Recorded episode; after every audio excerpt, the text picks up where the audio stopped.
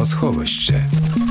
Подкаст Олени Гусейнової про книжки, що допоможуть прожити та пережити непрості воєнні реалії.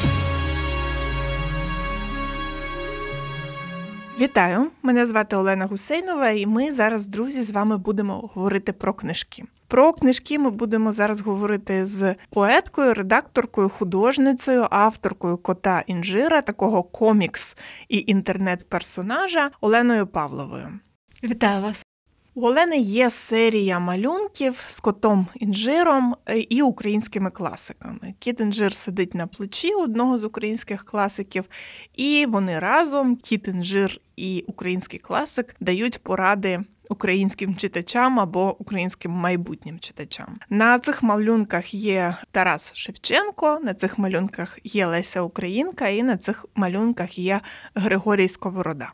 2022 е, рік мав бути роком Григорія Сковороди, і, зрештою, таким роком і є. Хоча, очевидно, своїми корективами, які внесла в це російсько-українська війна і російська артилерія або російські снаряди. Зайве нагадувати про Сковородинівку, музей Сковороди, в який влучила російська ракета, і е, який випалений зараз є, і з якого непереможний Григорій Савич, який пройшов через вогонь, мандрує Україною. От свій день народження 2022 року він був на виставці в українському домі. Запитаємо в Олени Павлової, які зрештою тексти е, їй зараз найцікавіше, найприємніше перечитувати у Григорія Сковороди. Починає Олена з байок харківських. Цього року в мене перепрочитання е, цих бойок. Ми ж їх там ще в школі вчили, потім в університеті. І коли ти дорослий до цього повертаєшся, це зовсім інакше. Одна думка, яка зачепилася, це Ростислав Семків, літературознавець, нещодавно проводив лекцію про е, іронію в байках сковороди, і ми потім спілкувалися. Він каже, що ж ну іронічно багато чого це писав. Бо сковороду подають таким серйозним вчитель, настав наставник, етик. А людина високоінтелектуальна завжди вкладає частину іронії, гумору. І я от в цьому ключі цього разу прочитала ці байки і просто багато нових відкриттів. Наприклад, там кілька байок про те, як орли і черепахи. І це ж езопівський образ. В Езопа черепаха попросила орла навчити її літати. І Орел каже: ну ну що ти, як неможливо навчити, але вона настільки наполягала, що Орел підняв її, кинув з високого неба, вона розбилася. Це Езоп. Сковорода вже повертається і цитує Езопа. І це е, ну, якраз в нашій бароковій літературі це була така традиція, якісь античні сюжети брати, їх розвивати, продовжувати.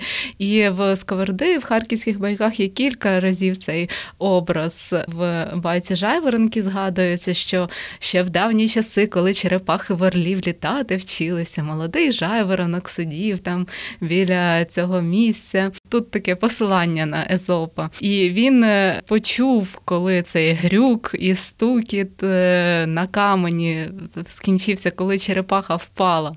І е, жайворонок в сковороди він злякався, що це таке? Це, мабуть, був величезний орел, який просто ну, найбільша в світі птиця. А йому батько сказав, що ні, що не той орел, що високо літає, а той, що легко сідає. Ну, бо насправді це був не орел, а черепаха, яка з гуркотом розбилася. І в сковороди це до його ідеї е, сродної праці і до взагалі ідеї праці, що багато хто не за призначенням починає велике діло та погано кінчає. У всякій справі є печаттю добрий намір і кінець. Орел її підняв, але закінчити справу це було падіння і розбивання черепахи. І це одна байка, а в іншій байці вже внуки, черепахи приходять до орла і починають там розповідати, що ж ти взагалі зробив. Наша премудра бабуся вона хотіла літати, а ти її скинув, розбив. А Орел сказав, що просто ну не кожному дано, і це не її сродна праця, не те, чим вона мала займатися, бо повзання не гірше, ніж літання, просто повзання це те, чим має займатися черепаха, а політ це те, чим має займатися Орел.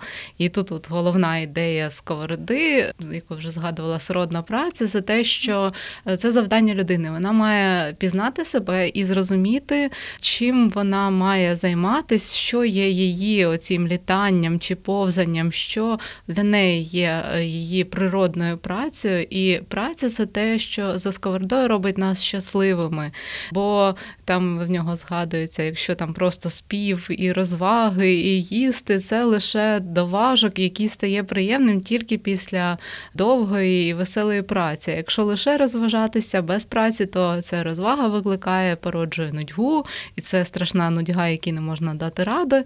Тому от знайти себе, пізнати себе, знайти свою дорогу і свою працю, і це якраз такі рядки. Воно і в байках є, воно і в листах є, воно повторюється, бо це одні з таких ідей, на якому в нього все тримається. Але я от говорила про іронію, і коли ти починаєш справді читати ці байки іронічно, ти зовсім інакше ставишся. Наприклад, там розмова собаки та кобили, і кобилу звати Діана. Це смішно. Або діамант листується з смарагдами, він підписується діамантій. Такі байки, вони не якісь такі моралізаторські, а просто навіть самі як історії, і завжди мають сковороди несподіваний фінал. Ми там звикли, що один образ хороший, інший поганий. А в результаті може бути зовсім інший висновок, сила може бути. Ми тут говоримо про болото про джерело, а це насправді було про Біблію, що йдеться в силі. І саме слово сила це як мораль у сковороди це сила, і це таке щось дуже українське, щось дуже. Ну мені дуже подобається, коли саме сила це як резюме як основна ідея оцей термін, неймовірно красивий і місткий. У нього ще жаби постійно, ці образи жаб.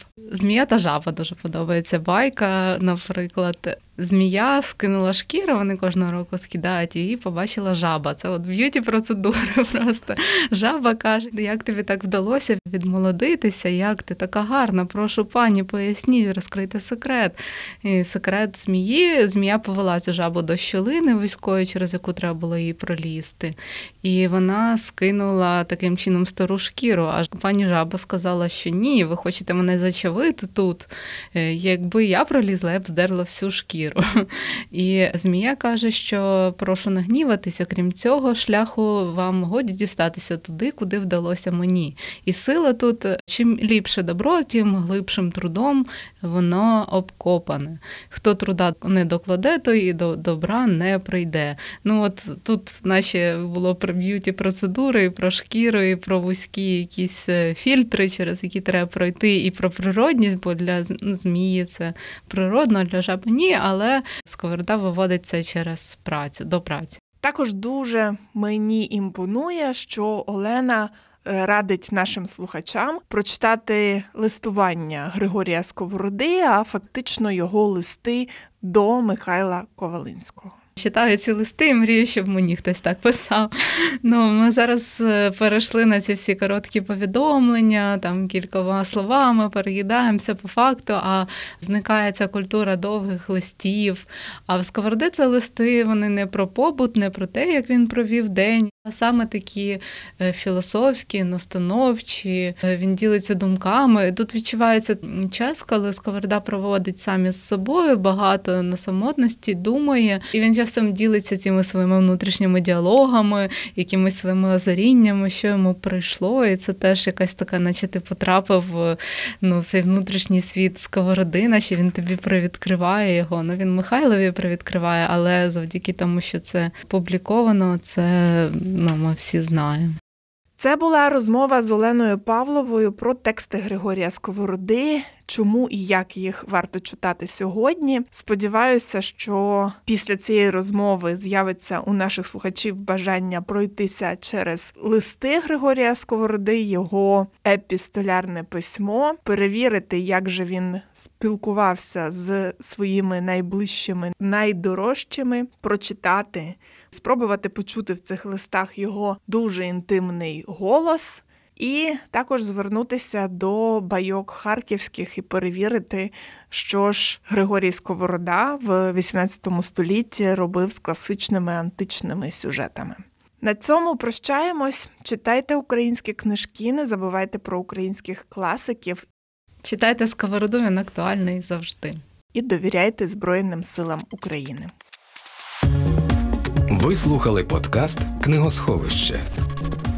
Пишіть у коментарях, про які книжки хотіли би почути у наступних епізодах. Щоби не пропустити жодного епізоду, підписуйтесь на сторінки подкасту на SoundCloud, Google Подкастах, Apple Подкастах та на YouTube. А також слухайте нас в ефірі Радіо Культура.